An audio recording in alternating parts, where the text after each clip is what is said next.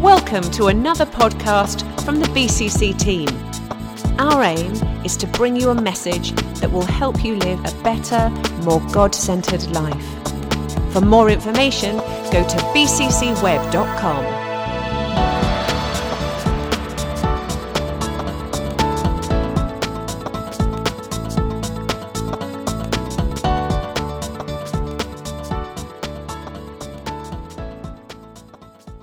Okay, uh, does anybody have, I did this at the first service, it didn't work that well, but let's try again. Does anybody have a two pound coin on them that I can just borrow? Two pound coin? See, that's what happened in the first service as well. Everyone looks, nope, no money. I know what you're like. Anybody? Two pound coin? Somebody must. Oh, fantastic. Um, thank you. Does anybody know what it says on the, on the edge of a two pound coin? Except for those who were in the first service. Yeah. Anybody know what it says? Well, let me tell you what it says. It says, not running with endurance, there it is. It says, standing on the shoulders of giants. That's awesome, thank you. Um, does anybody have a £20 note? it's worth a try. yeah, I'm going to pass that one back. Thank you. Um, standing on the shoulders of giants. And this was a statement made by um, uh, Isaac Newton, who said, If I have seen a little further, it is by standing on the shoulders of giants. Obviously, talking about scientific discovery. But before Isaac Newton, uh, 500 years before, in fact, there was a theologian called John Salisbury who used the same phrase or similar phrase in, in another statement. He said, We are like dwarfs sitting on the shoulders of giants. We see more, and things that are more distant than they did, not because our sight is superior or because we are taller than they, but because they raise us up. And by their great stature, they add to ours.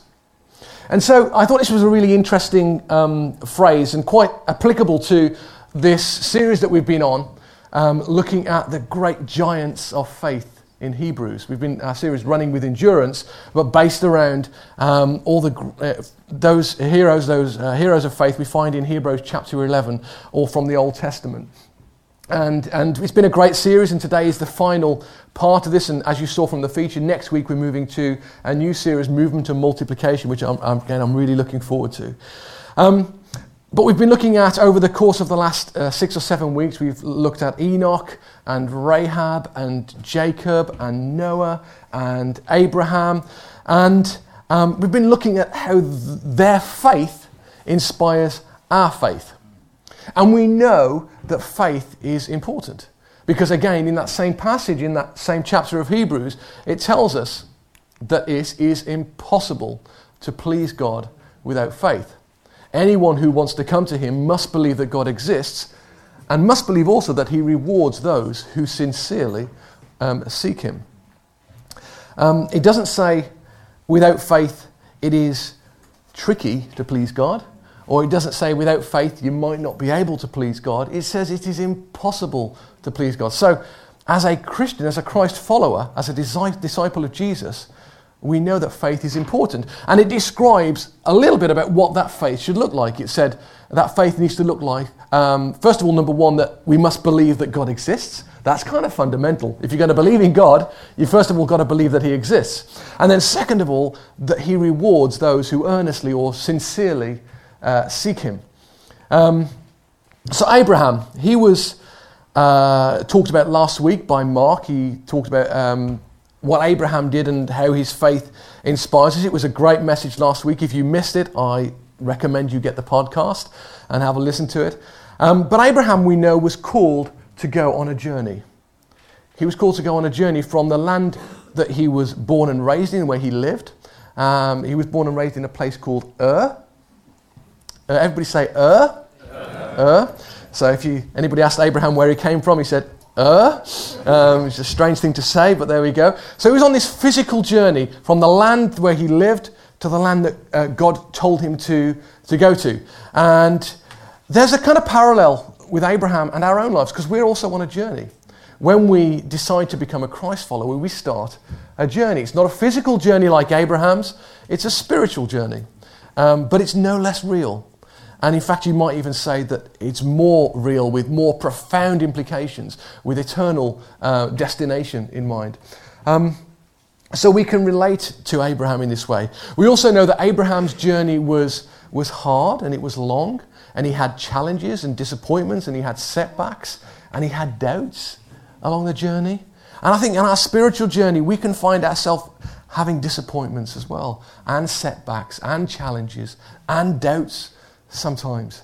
Uh, so we can relate to Abraham's journey in that way.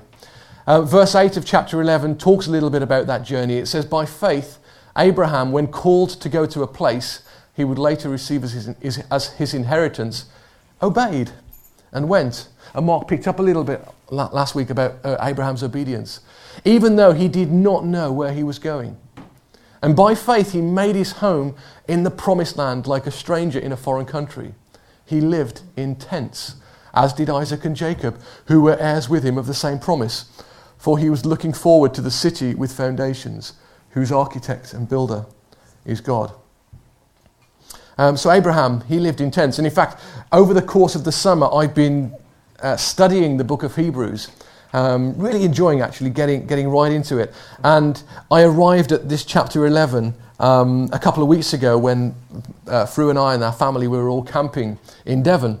And it was a pretty wet and muddy week. And I woke up early one morning and the rain was coming down. It was really noisy on the tent, but everybody else was still asleep. And I was kind of picked up my uh, iPad and I was reading the, the Bible and I, came, and I read this, this verse with Abraham living in tents. And I was thinking about all the rain coming down and all the mud building up outside our tent and underneath our tent. And I could relate to Abraham, who was looking forward to his city with foundations. I also, at that moment, was looking forward to a home with foundations and made of bricks. Um, but Abraham, he didn't know where he was going. He says uh, he did not know where he was going, so he made his step by faith. And we are also going to need faith on the journey that we're on. Um, we do have some idea of our eternal destination. But along the way, things are going to happen and that we don't know. You know, God moves us to a place and we don't know how it's all going to pan out um, as we go on the journey. So we need to have faith. In fact, we need to have confidence. And Hebrews 11, verse 1 explains that faith actually is confidence um, in what we hope for. And, it's, and faith is assurance about what we don't see. And so in the book of Hebrews, the word confidence comes up quite a lot, uh, tied to faith. We're told to have confidence in Christ. We're told to approach God's throne of grace with confidence. And we're told to um, have confidence to enter the most holy place by the blood of Jesus. And we're also told in Hebrews that we, we can have uh, confidence that we've got a helper, that we have somebody who's going to help us on our journey the Holy Spirit. And so many times on his journey, Abraham was tempted to go back. He was tempted to go back to his origins, uh, origins and those difficult times when he was having doubts. And I think we can also be tempted to go back. You know, we've made a commitment to, uh, to Jesus and to God and to, and to follow this way. And sometimes it gets hard. And sometimes we have those doubts. Say, you know, should I really keep pushing on? Should I really keep enduring? Should I really keep going? And the good thing is, we're not alone in that. The whole book of Hebrews is about that. You see, there were these um, Jews who had become Christians. They were um, uh, those who had followed Judaism and they had uh, seen uh, Jesus and, and uh, Jesus as the way, and they had accepted Jesus as the way, and they had changed, and they had decided to follow Jesus. But what happened is they were scattered everywhere. We read through Acts that the church got scattered, and so they were all over um, Europe and Asia, um, and they were getting persecuted. They were really, really feeling it. They were getting martyred and killed, and um, lots and lots of pressures against them, and they were tempted to go back. And you can understand with that, uh, that amount of challenge they're facing, they were tempted to go back to the life that they had. But the book of Hebrews is the writer saying to them, Don't.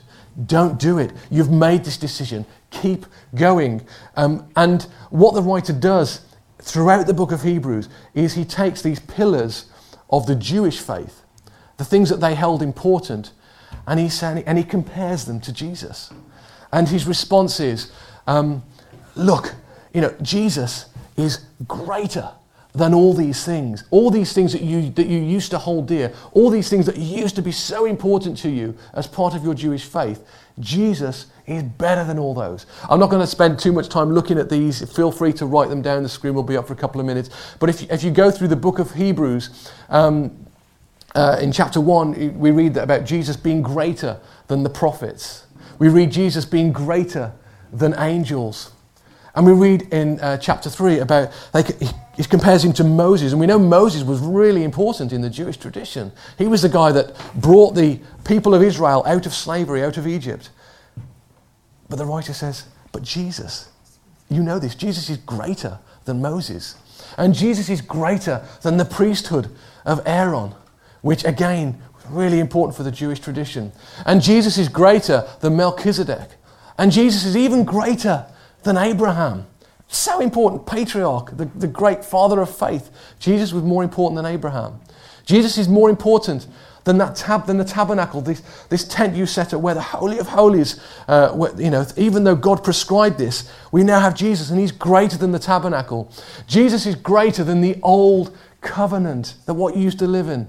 Jesus' sacrifice is greater than the Old Testament sacrifices. It accomplishes more and it accomplishes it forever. And Jesus' presence is greater than God's presence on Mount Sinai. So, what they have is saying, What you have now, please remember. Don't go back. What you've got now, Jesus is greater. You have Jesus now, and He's better than all these things. Remember, endure to the end because Jesus is better than all these things. And what we have now, in our lives now, there's a parallel, is infinitely greater than what we had before. And sometimes we forget. Sometimes we forget and we have doubts and things creep into our minds and say, oh, that life I used to live, it was, it was, it was good and I felt successful. But we know, actually, we know that the life we have now with Jesus is so much better, so much more fulfilling. And we are replacing that life that we did have with something that's greater. Another camping metaphor now. Um, a couple of years ago, Fru and I decided for our family that we were going to be a, a camping family. We were going to go camping uh, for our summer holidays, and we started that a couple of years ago. And when we did, um, uh, you know, when you start camping, you've got to buy a lot of equipment. You need a tent, but you also need beds and sleeping bags and, and lots of other things as well. And we decided we needed to have a, a box to keep everything cool and fresh in. So um, rather than going to buy a cool box, I decided to do what my father had done and make a cool box. And you're all thinking, yeah, that's a disaster right there. Um, but I did. I, we had this um, polystyrene um, box uh, that had been delivered with some food in it, and I wrapped it in cardboard and I put gaffer tape around it. And I was given a roll of gaffer tape for my birthday with penguins printed on it. I thought that's perfect for a cool box. So I wrapped this whole cool box with penguin gaffer tape and it looked amazing. This cool box, I was so proud of this cool box and we used it for a couple of years and it was, it was fine, it did the job. And then this year we went to New Wine and we were camping at New Wine next to um, Dave and Jay Dixon. Now, in their tent, they didn't have a cool box they had a camping fridge. a proper fridge. Now, a camping fridge is amazing because you can plug it into electricity or you can plug it into your gas. Um, so, if there's no electricity on site, you can still have a, a fridge when you're camping. And I looked at this thing and I looked at my penguin covered cool box, and suddenly my penguin covered cool box just didn't look as good anymore. And, and we came home from that holiday, and I said to Fru, we need a camping fridge. if we're going to go camping, we need a camping fridge. And Fru went, Yes, we do. We need a camping fridge. So we bought a camping fridge and we used it on our last holiday of this summer. And it was great not having to get ice packs. It kept fresh food, food fresh for days, and it was really successful. But I could look back. I could go, yeah, but this camping fridge is kind of beige and boring. It doesn't have penguins on it like my cool box did. And I could maybe think, oh, do you remember my old cool box? That was so good. It's not as good. It's not as good. It doesn't suit. Now, I know you're thinking, they're sitting there thinking, he's comparing Jesus to a fridge. And is that the right analogy to use? I don't know. But it's the only analogy I've got. And, and we, you know, we have, so, I have something better now. So, although, you know, might be tempted to look back, I don't. And the same with, with Jesus, we, we have something better. Our life now is infinitely better with Jesus than it is without him.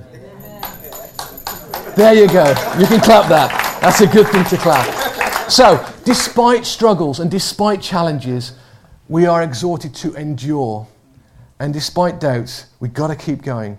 And sometimes we have challenges come against us, and sometimes the challenges are of our own making. We make mistakes in life, right? We do. We make mistakes. And there's a story I heard this summer of a, a worker, a guy who worked for Microsoft for Bill Gates, and he, developing software, and he made a mistake.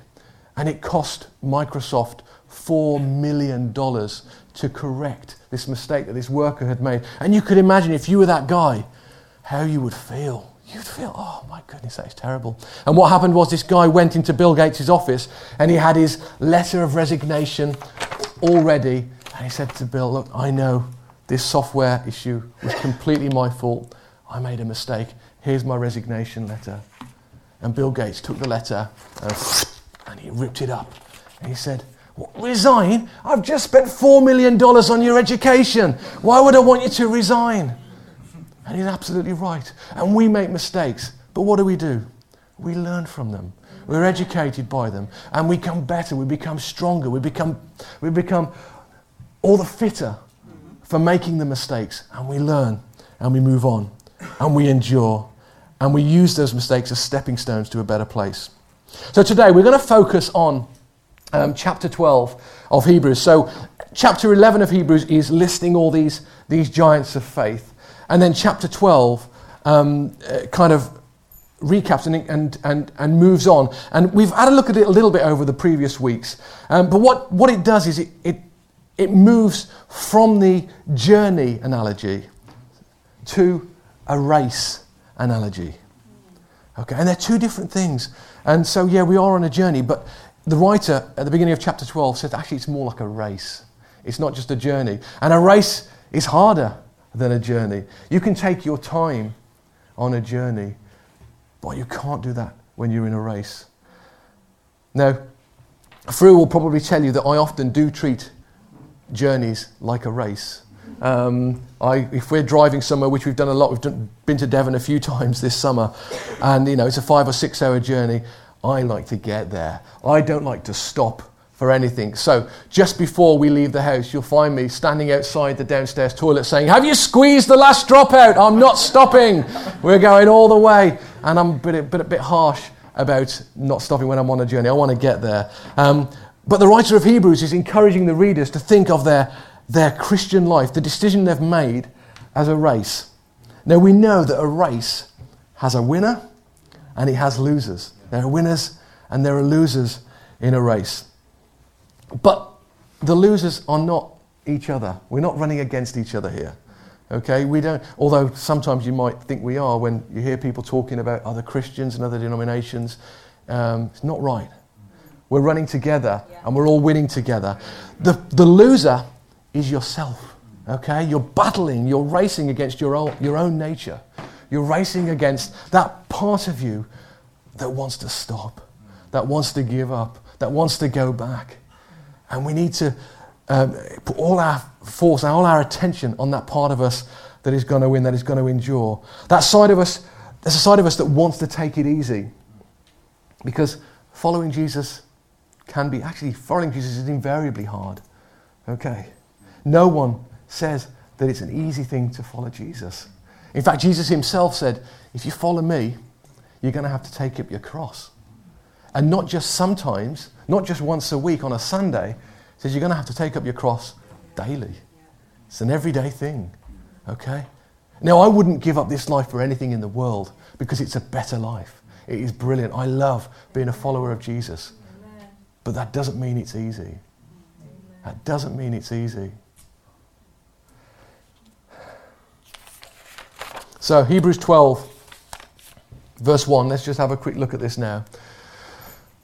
First verse, we're going to look at the first three verses. First of all, let's just unpack this first verse. Therefore, so we've gone through all these heroes, these giants of faith. Therefore, since we are surrounded by such a great cloud of witnesses, let us throw off everything that hinders and the sin that so easily entangles, and let us run with endurance the race marked out for us.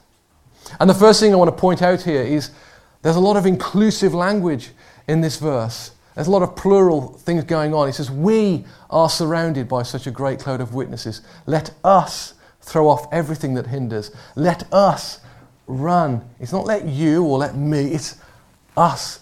There's a, there's a community aspect to this. And there's a, there is a, dynam- a dynamic that comes from uh, working together on something uh, that enables us to run better, enables us to run faster, enables us to run further and endure more than we would without community. This is a race we're all running together, and we can encourage one another in this race. Over the last couple of weeks, I know Vlad, two weeks ago, brought a um, story of him, his own running around the park when he got tired after 10 minutes. And then last week, Mark also brought his running analogy. He was been running on the treadmill and he did 10 kilometers and he was running with his eyes closed. Do you remember that? He was talking about running with his eyes closed. I was listening there thinking, actually, you weren't running, you were sleeping, you were dreaming it, mate. That's why your eyes were closed. Um, but I've got my own running analogy. Um, I uh, kind of run a couple of times a week and um, ever since I broke my leg in 2011 and I started doing physio on my leg, I, just got into running and I, I just kept, kept going because it was a good way of staying healthy. Um, and I tend to do about three and a half, four miles, so it's not that far, but it's kind of enough. And at the beginning of the summer, I came down one morning ready to go for my run, and, and JJ uh, was there. He was already up, my uh, son, and he said, Can I come with you, Dad? And I'm like, Oh, uh, yeah, I don't, I'm not sure. Um, I like, you know, when I'm running, I like to run at a pace. I don't like really like to run with people because I know I can go at my own pace.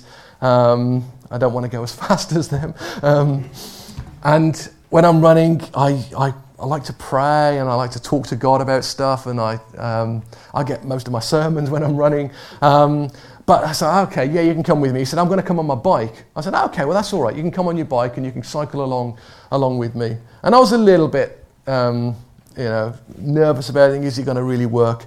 And we started, and about, about 30 seconds into me, he went, Dad, you're brilliant. You're doing so well. I'm like, well, am I? Okay, I am, yeah. So I'm running well. And, and every minute or every two minutes, JJ would look over and say, Keep going, Dad, you're doing brilliantly. You're fantastic. I go, Oh, yeah, I am. I'm doing well. I'm doing so well. Dad, I don't know how you're keeping this up. I couldn't keep this up for this long. You're, this is fantastic. How do you do it? We're going up a hill now, and you're still going the same pace. Dad, this is awesome. Oh, God, this is great. and, and so and I got back, and I, I always um, I use my Apple Watch, and I time my run, and I tell it that I'm doing a workout, and I, I, I got back, and I and I stopped my clock, and normally I do my run in about 26, 27 minutes, and it was in just over 25 minutes. I'd finished this run, and I was like, this is two minutes faster than I normally do it in. JJ, you're coming with me every time. this, is, this, is, this is brilliant. You can come Every single time I run, I need you. Um, so, what we do, we run this race, we endure this race, but we do it together. And we encourage one another. And we can run further, and we can run faster, and we can run harder, and we can run better together than we can do alone. Also, if we look at this verse, it tells us to throw off everything that hinders and the sin that easily entangles. Now, the first, in week one, I don't know if you remember, Mark brought out that there's this distinction between the two things there's sin, but there's also other things that hinder us. Everything that hinders and sin that easily entangles. So there's a sin. We, we kind of know what the sin is. We know what sin is. If we've been following Jesus, if we read the Bible, it tells us quite a lot what we shouldn't be doing, what's sinful. And kind of deep down, we know. Uh, we can look, if you want to look in Galatians chapter 5, there's a whole list of things that it calls sins of the flesh, things like uh, sexual immorality, impurity, debauchery, idolatry, and witchcraft, hatred and discord and jealousy. I don't think that applies to fridges. Uh, fits of rage, selfish ambition, dissensions, factions, envy, drunkenness, orgies, and the like. It gives this whole list of things. And so it's quite clear what the sin is that slows us down. But there's this other group of things that aren't sin, but they are still weight. Weight that hinders us and stops us enduring and stops us making the progress that we should make. Um, it's not sin, but it still holds us back. But I think Scripture again can help us try and define this. And there's again another famous passage uh, in the Gospel of Luke where Jesus is giving a parable of the sower. And in this parable, he tells us that the, a man, a farmer, goes out to sow seed, and some of the seed falls on a path and it's trampled, and birds come and eat it. And it tells us that some of this seed uh, falls on rocky ground, and the plants wither because the roots are too shallow. And it tells us that some of the seed falls among thorns and it holds and there's roots there, but as they grow up, thorns grow with it and the thorns choke it. And then it tells us that some seed grows and uh, lands on good soil and grows and uh, matures a hundredfold. But what I want to look at is just one of those things, and it's the, it's the thorn um, analogy here. It says, uh, let's just go back to previous, where is it? No, no, no. Can we go back to the previous screen? There we go. As for what fell among the thorns, they are those who hear. Okay, so you hear the message, you hear the word of God, you make a decision, you say, Yeah, I'm going to put my trust in, in Jesus, I'm going to follow that path. But as they go on their way, they are choked by the cares and riches and pleasures of life, and their fruit doesn't mature. I think this is a great way of looking at the weight that hinders. So you make that decision and you start to move in a direction, but there are things there. There's the, the thorns that, that choke us and stop us enduring. And um, so, what things might these be? Well, it, says, it talks about the cares and the riches and the pleasures of life. And these don't have to be sinful things. There's a lot of things in our life that can choke us, have the potential to choke us, that aren't sin. Um, whatever takes more of our attentions, Whatever takes more of our affection, whatever takes more of our devotion than we give to God, are the things that will choke us and stop us enduring. So, some of the choices we might make are um, one of the biggest ones is to do with money. Money is an important area in our life, and we know that we need money to, to live, and having money itself is not sinful. But how much do you elevate the acquisition of wealth? Do you, do you elevate it beyond what is healthy? Do you elevate it to a position next to God? Well, you can't. Jesus said you can't uh, love, uh, you can't serve both God and money. He doesn't say it's difficult to. He says you cannot serve both God and money. Can't do it. And he said the reason he says it is because people do. It's a natural, it's a natural inclination. It's a human thing to do um, because it gives us security. But we all know, actually, also that it has no eternal value. Okay, something else you might serve careers. Now, again, doing the best in your job is not what I'm talking about. That's a good thing. We are told to do that. You know, we're told to give, uh, to do our work as if we're doing it for God, and that's right. But if you make climbing that ladder your idol, if you make it, if that's what you're serving above everything else, then that weight is definitely slowing you down. It's hindering you money, careers, maybe it's relationships. Um, your relationship with your girlfriend or boyfriend or wife or husband. If you make that the place of God, that's, gonna, that's not healthy and that's going to pull you down. It's going to pull you back. It's going to stop you enduring. This next one is one that, again, I have to face time and time again. It's entertainment.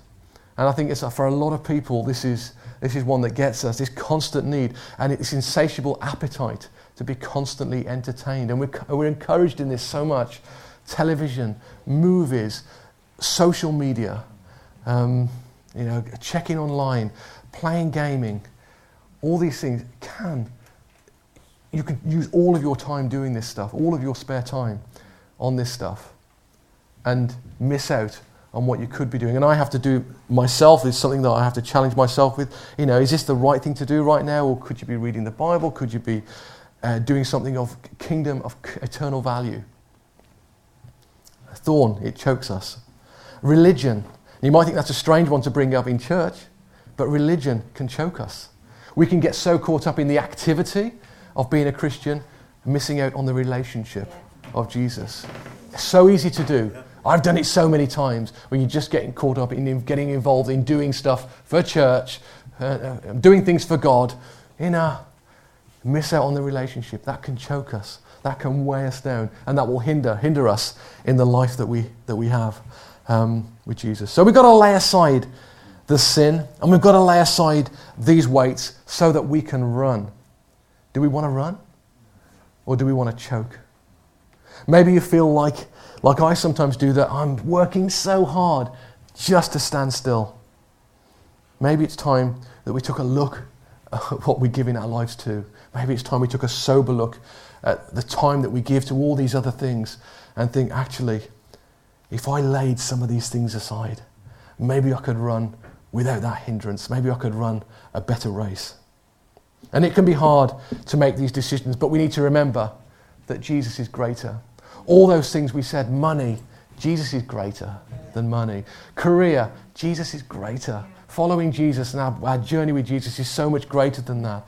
Our relationships, our human relationships, and our, eh, this entertainment and religion, Jesus is greater than all those things, and it's worth enduring.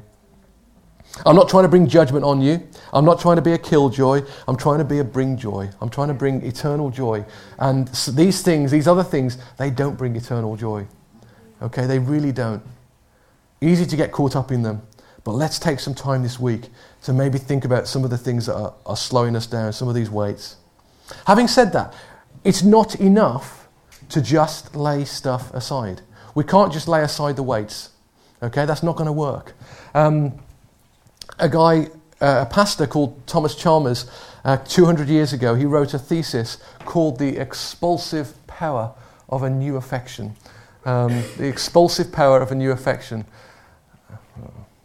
Would you mind going forward, Luke? Is that all right? And in it, uh, he talks about how it's impossible just to lay stuff aside. You have to take up something in its place. And there's this uh, quote from, from his thesis. He says, Such is the grasping tendency of the human heart that it must have something to lay hold of, and which, if wrested away without the substitution of another something in its place, is going to leave a void and a vacancy as painful to the mind as hunger is to the natural system. The heart must have something to cling to. So, in other words, you can't just lay these weights aside. You can't just put them aside without picking up something in its place. Fortunately, uh, Hebrews chapter 12 tells us what to pick up. It says, Let us run with endurance the race marked out for us, fixing our eyes on Jesus, the pioneer and perfecter of faith. So we lay aside the weights and then we look to Jesus to fill the gap. He's going to fill the gap. I can't just get rid of my old cool box. I've got to replace it with a fridge. I need to stop that analogy right now. We replace the weight with something of even greater value. And that's what the writer of Hebrews is saying. Look, you've, you've laid this aside. You've got something of greater value. Keep going with it. Keep going. Jesus, He is the author, He is the pioneer, He is the starter of faith, and He is the perfecter, and He is the finisher of faith. He began it, and He ends it. He started it, and He'll finish it. We can have confidence in that, and that's where our faith comes in. In Philippians, it says, being confident of this, that He who began a good work in you is going to carry it on to completion until the day of Christ Jesus. He started that race. He's going to finish it for us. He's going to bring us through to the end. And so we can be encouraged by all those giants of faith, by the Abrahams, the Jacob, the Enoch, the Noah, the Rahab. That's brilliant. And they're all there. They're all cheering us on. Uh, it's fantastic. They all endured on their own journeys. But actually, the real encouragement, the greatest example to us, the giant whose shoulders we're really standing on is Jesus. Is Jesus. We look to Jesus, who is the starter and finisher of our faith. So, fixing our eyes on Jesus, the pioneer and perfecter of faith. For the joy that was set before him, he endured. So there's that word endured again. So we're told to endure, and it tells us that he endured the cross, scorning its shame, and sat down at the right hand of the throne of God. So Jesus had his own journey to go on, his own race that he started and that he completed. He finished his. Why? For the joy set before him. And the verse says that he sat down at the right hand of the throne of God. And I love that image. I love that. That's a fantastic image of somebody finishing something and then sitting down. It's done. And if we look a couple of, pre- a couple of chapters previous in Hebrews, uh, it says this day after day, every priest stands and performs his religious duties. Again and again, he offers the same sacrifices, which can never take away sins. So, what happens is you've got the priest who's standing there in front of the altar, and I have sinned, and so I come to the priest with my sacrifice and say, Look, I've sinned. This has got to be sacrificed to pay, to atone for what I've done wrong. And the priest kills the uh, kills the animal, and um, I have some kind of atonement goes on. And I walk away. And then a day later, I'm back. Look, I've sinned again. I'm really sorry. We need to do this again. So the priest kills the animal. I'm uh, atoned for again, and I walk away. An hour later, I've sinned again. I'm really sorry. Can we do it all again? And it goes on and it goes on. Why? Because we don't stop sinning. We keep doing the same things over and over again. But when this priest, talking about Jesus, had offered for all time one sacrifice himself for sins, he sat down at the right hand of God. So every priest kept standing because it never ended. Jesus ended it and he sat down. He went to the cross. He offered the perfect sacrifice for sins, his own body, which doesn't need to be repeated ever. Ever. There's nothing you do that's not already covered. It's all everything's already covered, it's already atoned for. And what did he do when he'd finished? He sat down at the right hand of God. It is finished. Shagan, would you mind joining us? And one day, we're going to be finished too. We're going to be finished. We're going to come to the end. We're going to have it completed. Uh, also, it says in Ephesians, God raised us up with Christ and seated us with him in the heavenly realms in Christ Jesus. Now, this is what um, commentators and clever people say is a future occurrence, but with a, it's a present assurance. We have an assurance of this. We can have faith that this is going to happen. We are going to sit down with Jesus when it's complete. But not yet. We're not done yet. We've got a race. We're on a journey. We're on this. We've got to keep going. We've got to keep enduring. We haven't finished our journey yet. We've got to complete the race and we need to run with endurance.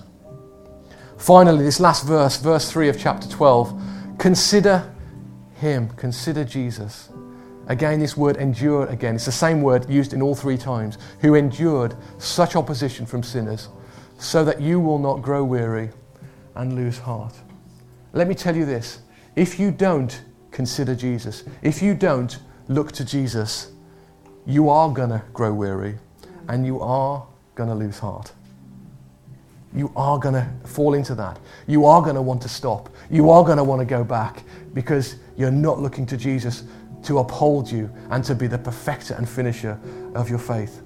So we need to lay aside the cares and riches and pleasures of the world and we need to look to Jesus. We've got to consider the one who is greater than anything we've given up so that we don't grow weary, so that we don't lose heart, so that we keep running with endurance the race that is marked out for us. And if you're looking for an easy life, then this race isn't for you. This is not an easy race that we're running.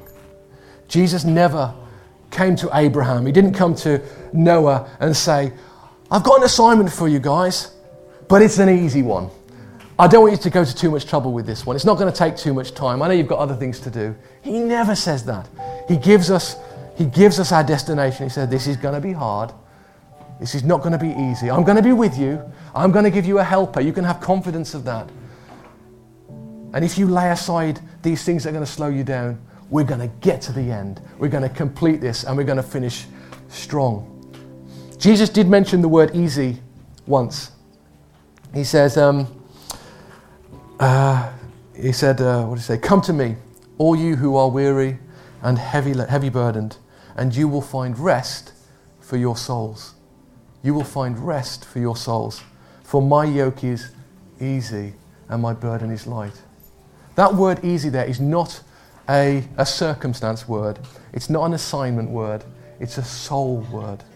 We can have easy souls. We can have rested souls. It doesn't matter how difficult our circumstances are. If we're looking to Jesus to be, as the author and perfecter of our faith, our souls will be in complete rest. And we just sang it this morning. Uh, it is well with my soul is well. Do you know who wrote those words? I know we've talked about it before. Those words are written by a guy called Horatio Spafford, who, when he wrote them, he was on his way on a, on a boat from America to England, and he just heard that most of his family had been killed in the sinking of a ship. And he wrote, It is well with my soul. His circumstances didn't dictate the rest of his soul. He kept Jesus right at front and center. And if I'm not going to talk too much about the soul now, there's a great book that I would really recommend by an author called John Ortberg called Soul Keeping. And I know Rob's read it and I've read it and a few of the leaders have read it and Mark's reading it right now. It's an excellent book which talks about the health of our soul and I would really recommend it. Soul Keeping by John Ortberg. So we look to Jesus and we're going to find rest for our souls. We consider him. We're not going to grow weary and we're not going to lose heart. We're going to keep him front and center and we're going to endure to the very end. We're going to endure right to the end together. Together. Okay, I'm just going to finish by reading these three verses again. I'm going to read this. You all stand with me. Um, as I've been studying the book of Hebrews, I like to read it in different translations. So um, I've been reading it through the message uh, translation, which sometimes brings new things to light. And I loved these three verses from the message uh, translation. We're gonna, I'm going to read this to you, and then we're going to sing um, Jesus at the center of it all if the band would like to come up, guys. Um, we're going to sing that, and then we're going to try and make some kind of response, which I think is important to do. So let's read this together. Uh, Hebrews 12, verses 1 to 3 from the message translation. It says this. Do you mind putting it up, Luke? Do you see what this means? All these pioneers who blazed the way, all these veterans cheering us on. It means we'd better get on with it. Strip down, start running, and never quit. No extra spiritual fat, no parasitic sins. Keep your eyes on Jesus, who both began and finished this race we're in. Study how he did it, because he never lost sight of where he was headed. That exhilarating finish in and with God. He could put up with anything along the way cross, shame, whatever. And now he's there in the place of honor, right alongside God. And when you find yourselves flagging in your faith, go over that story again, item by item. That long litany of hostility that he plowed through, and that will shoot adrenaline into your souls. Let's just sing this together and then uh, we'll come and make a response. Thank you, Shagan.